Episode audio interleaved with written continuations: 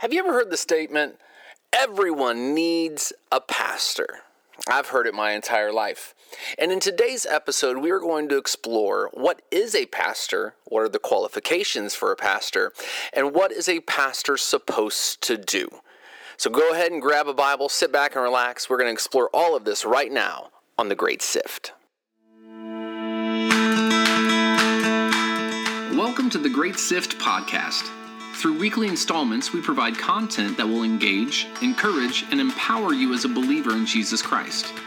We tackle topics of the day, host interviews, and provide a biblical view on what is happening in the church and the world at large. So, grab a Bible, open your heart, and let's begin to sift through all that God has in store. When you hear the name Steven Furtick, Joel Osteen, Michael Todd, Bill Johnson, John MacArthur, um, James White, Jeff Durbin, A.W. Tozer, or T.D. Jakes. What, what comes to mind when you really think of those names? Well, if you know anything about the church world today, especially in the West, in America, those names resonate with a lot of people from a lot of different backgrounds. They are all pastors. They are all what people in America would call a pastor. But the question is, what exactly does that even mean? How do we know what a pastor is? What are their qualifications? And what are they supposed to be doing?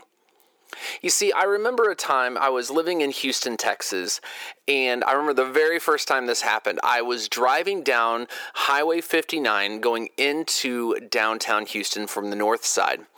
And as you drive down, you can the the, the highway takes you around the um, the east side of the city you see Minute Maid Park, and it kind of loops you through. And as you come to the south side, on the right hand side of 59, you see a huge sign, a huge sign, pardon me, and it says Lakewood Church. And then, not even a hundred yards further, up on the building, you see in even greater letters, even bigger sign, Joel Osteen Ministries. And I, it, it caught me funny. Is that what a pastor is supposed to do? Now, when you drive around Texas, it's it's known as the Bible Belt, right? Uh, or a lot of it is. And so, when you're driving through Texas, you see billboards everywhere of churches, and on most of the church billboards, you'll see a picture of the pastor, sometimes with the name, sometimes without. But the question then comes back to is why does the pastor have to have a picture on the billboard? Is that what is that what attracts someone to go to church?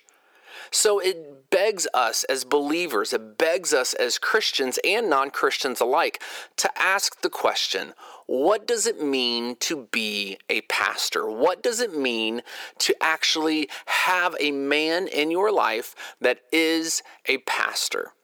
And how are we supposed to judge who they are and and what they're doing with inside the four walls of the church. And so right now we're going to take a look at that.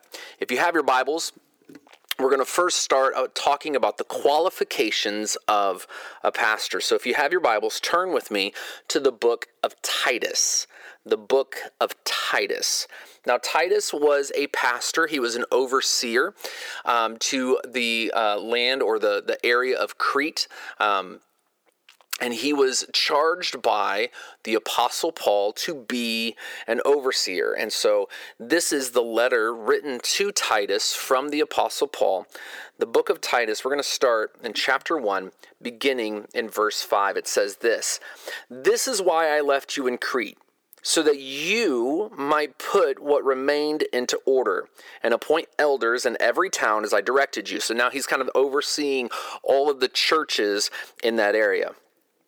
He says this in verse 6 If anyone is above reproach, this is a qualification now. If anyone is above reproach, the husband, qualification, the husband of one wife, and his children, qualification, are believers and not open to the charge of debauchery or insubordination. Verse 7 For an overseer, as God's steward, must be above reproach. Another qualification. Again, he must not be arrogant, Okay, qualification. He can't be prideful or quick tempered or a drunkard or violent or greedy for gain. These are all qualifications. He cannot be those things. He must then, verse 8, be hospitable, a lover of good, self controlled, upright, holy, and disciplined. These are all qualifications of a pastor. I want you to think about the church that you go to. Does your pastor fit these qualifications? That does not mean that he is perfect. That does not mean that he is uh, being to put on some pedestal. But are these the things that you can look at him and say, wow, he is upright, he's honorable, he's hospitable, he's not an angry man, he's not violent, even behind closed doors. These are all qualifications for the pastor. He can't be arrogant. That's a big one. He cannot be greedy for gain. These are all major things. Verse 10 for there are many who are insubordinate, empty talkers, and deceivers, especially those of the circumcision party. Now, he's talking here about the circumcision party were Judaizers who were trying to get converts, Jews who were converted, to come back to the the Jewish law and the Jewish ways and, and making new converts, even Gentiles, to then be circumcised to show that they were now uh, sealed for God's purpose. And it wasn't true. It, it was empty. It was deceiving. It was um, foolishness. Verse 11 They must be silenced since they are upsetting whole families by teaching for shameful gain what they ought not to teach. If your pastor is teaching things that he should not be teaching for gain, for greedy gain. This man is not an actual pastor. I want you to think about who is your pastor and are he or are he is he meeting these qualifications? Verse 12 One of the Cretans, a prophet of their own, said, Cretans are always liars, evil beasts, lazy gluttons. This testimony is true. Therefore, rebuke them sharply, that they may be sound in the faith, not devoting themselves to Jewish myths and the commands of people who turn away from the truth. Verse 15 To the pure, all things are pure. But to the defiled and unbelieving, nothing is pure. But both their minds and their consciences, consciences are defiled. They profess to know God, but they deny Him by their works. They are detestable, disobedient, unfit for any good work. We're going to keep going here in a minute, but I want you to notice that the qualifications that are laid out for an overseer above reproach, not arrogant, not quick tempered, not violent, not greedy for gain, but one who holds the truth, who's peaceful, self controlled, has a family, a husband of one wife, children who loved the Lord because they were taught how to love the Lord. They were, they were raised up knowing who God is and the importance of Him being in their lives.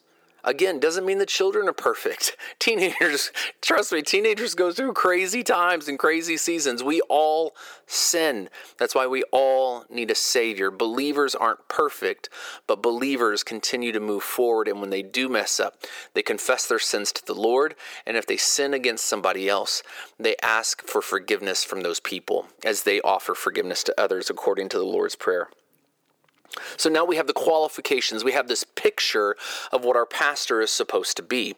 We have this picture of how he is supposed to operate in his day to day, every life, everyday life, right? So now we see what this is supposed to look like. So then what does a pastor do? So as we go through this, I'm going to keep asking the question for you to think about your pastor and does he meet these qualifications? Does your pastor meet the qualifications? And does he do what the Bible says a pastor is supposed to do? We keep reading in Titus chapter 2. But as for you, he's talking to Titus, Paul is, teach what accords with sound doctrine. Older men are to be sober minded, dignified, self controlled, sound in faith, in love, and in steadfastness. Older women, likewise, are to be reverent in behavior, not slanderers or slaves to much wine. They are to teach what is good, and so train the young women to love their husbands and children, to be self controlled, pure, working at home, kind, and submissive to their own husbands, that the word of God may not be reviled. Likewise, urge the younger men to be self controlled. Show yourself in all respects to be a model of good works, and in your teaching show integrity, dignity, and sound speech that cannot be condemned, so that an opponent may not may be put to shame, having nothing evil to say about us. I want you to notice this. The teaching that is supposed to come out of a pastor's mouth is supposed to be sound doctrine sound doctrine. It is so important that the faith, once delivered for all the saints, that the book of Jude says, this same faith that was taught 2,000 years ago is the same faith that is taught today. Why? Because it is the only faith that is a saving, grace filled faith. It is the only faith that places full, full trust and surrender into Jesus Christ's hands, into what he did for us through his life, death, burial, resurrection, ascension, all of that shapes our Christian faith, and that is what it stands upon. So, your pastor should be one who is modeling this with their good works and in their teaching show integrity, dignity, and sound speech that cannot be condemned, so that an opponent may be put to shame, having nothing evil to say about us. The sound doctrine means that nobody is going to be able to break through that doctrine. Yeah, there may be skeptics out there, there may be people who come against you, but when put to the test is the doctrine, the teachings that your pastor gives you, are they substantial enough to stand solely on Scripture, not upon opinion of man, but upon the opinion of the Word of God, upon the truth and the standard of the Word of God. If you turn one book back, for me it's just one page Second timothy chapter 4 it also shows what timothy was being charged with as a pastor to ephesus Paul, this is the, his last letter. He's at the end of his life, and he says these words to young Timothy. He says this I charge you, verse 1 of chapter 4, I, I charge you in the presence of God and of Christ Jesus, who is to judge the living and the dead, and by his appearing and his kingdom, preach the word. Preach the word. Be ready in season and out of season and, and out of season. Reprove, rebuke, and exhort with complete patience and teaching. For the time is coming when people will not endure sound teaching or sound doctrine, but have itching ears. They will accumulate for themselves teachers to suit their own passions, and will turn away from listening to the truth and wander off into myths. A pastor is to preach the word, being ready in season and out of season. He because of the qualifications, because he's living above reproach, because he has his home in order, because he's a man who is not quick-tempered or violent, he is of sound mind, he is self-controlled, he is able and has read the Bible and been with the Lord enough to be able to preach the word, not his words, the word of God He's able to do that in season and out of season. It's a beautiful, beautiful thing to be ready to do that. And what does that teaching, what does that preaching of the word do? It reproves, it rebukes, and exhorts. It is something that that refines the believer. So when we go to church on a Sunday morning or a Wednesday night or a Saturday, or we listen to a message on YouTube, the pastor who is preaching, who we allow to speak into our lives with the Word of God, the pastor who is preaching, better be doing something that's refining who we are as people. And I'm not talking about giving us life skills. I'm not talking about utilizing the word and, and, and twisting things to make you feel better. The Word of God is encouraging enough, but it is something that is reproving, it's refining, it's rebuking at points, and it's exhorting and encouraging us to live our lives in submission to Christ Jesus. I want to turn one last place, um, and it's a it's a beautiful place in the Bible. Acts chapter twenty. Paul is speaking to um, to to the Ephesians, the Ephesian elders, and um, we're going to start in verse 25 of Acts chapter 20, and it says this: "And now behold, I know that none of you, oh sorry, and now behold, I know that none of you among whom I have gone about proclaiming the kingdom will see my face again." Therefore, I testify to you this day that I am innocent of the blood of all. For I did not shrink from declaring to you the whole counsel of God. He, as, as, a, as an apostle, he taught pastors that it is important to proclaim the whole counsel of the Word of God. This is why churches are not meant to just have one emphasis. It shouldn't just be about how much faith you can have. The church shouldn't be solely centered around giving. The, the church shouldn't be solely around evangelism. The, the church shouldn't be solely around end times. The church should have the whole counsel of the Word of God being delivered by the pastor who has been blessed enough to be put into that position. Verse 28 Pay careful attention to yourselves and to all the flock. See, he's speaking to the leaders of the church of Ephesus. Pay careful attention to yourselves and to all the flock, in which the Holy Spirit has made you overseers or pastors, to care for the church of God, which he obtained with his own blood. For I know that after my departure, fierce wolves will come in among you, not sparing the flock. And from among your own selves will arise men with twisted things to draw away the disciples after them. Now, notice there, he said, even among you, the elders, the pastors, there will be people out of you who will t- start to twist things and to draw disciples unto yourself. Verse 31. Therefore, be alert, remembering that for three years I did not cease night or day to admonish everyone with tears. And now I commend you to God and to the word of his grace, which is able to build you up and to give you the inheritance among all those who are sanctified. I coveted no one's gold or silver or apparel. You yourselves know that these hands minister to my necessities and to those who were with me. In all things, I have shown you that by working hard in this way, we must help the weak and remember the words of the Lord Jesus, how he himself even said, It is more blessed to give than to receive. A pastor is not meant to be one who is greedy and gaining and always accumulating for himself or, or even the church staff all this money to to to have fine over the over the top houses. I'm not talking about a, pastor making a living. That that's completely fine. I'm talking about the over the top greedy gain that pastors sometimes do. They're not it's not meant to be that way. Pastors are meant to hold tightly to sound doctrine, preach the word, ex- extend the whole counsel of the word of God, building up, equipping the saints for the work of the ministry. It's not about how well you can do in your life. It's about what can you do with your life for God.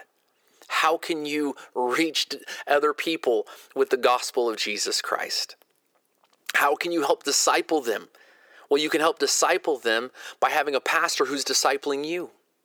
And then you can turn around with that equipped heart and begin to speak life into other people by using what you've learned and how you've grown. You see, a pastor is an incredibly strong uh, piece in God's kingdom.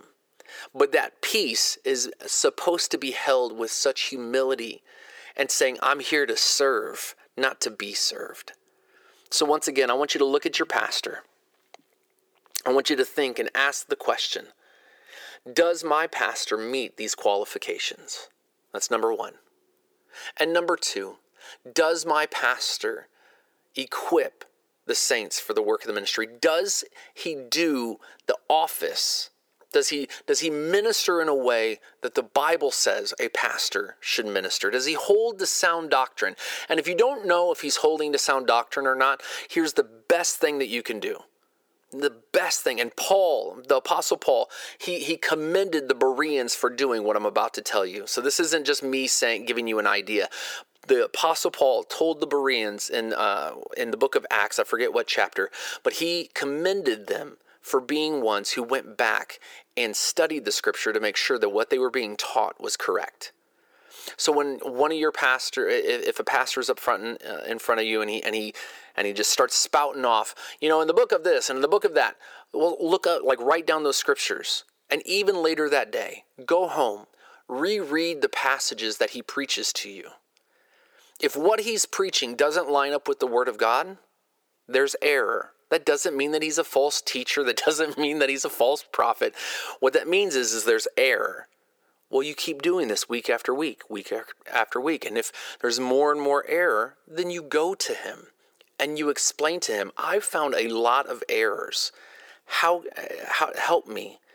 And that's the how the conversation goes. And if it doesn't change, then you find a pastor who's going to preach the word of God soundly to you. Whether it's one of the big names that I mentioned at the beginning of this podcast, or if it's somebody in the local church with a small congregation, doesn't matter. Every pastor is charged to preach the word with sound doctrine, with the same faith that was once delivered for all the saints. It's important. It's important that we understand what it is, the qualifications, and what they are supposed to do. I want to encourage you today do this for the health of your family. Do this for the health of your Christian walk. It's important. And may the Lord our God continue to bless you in all that you do. And until next episode, we'll see you next time.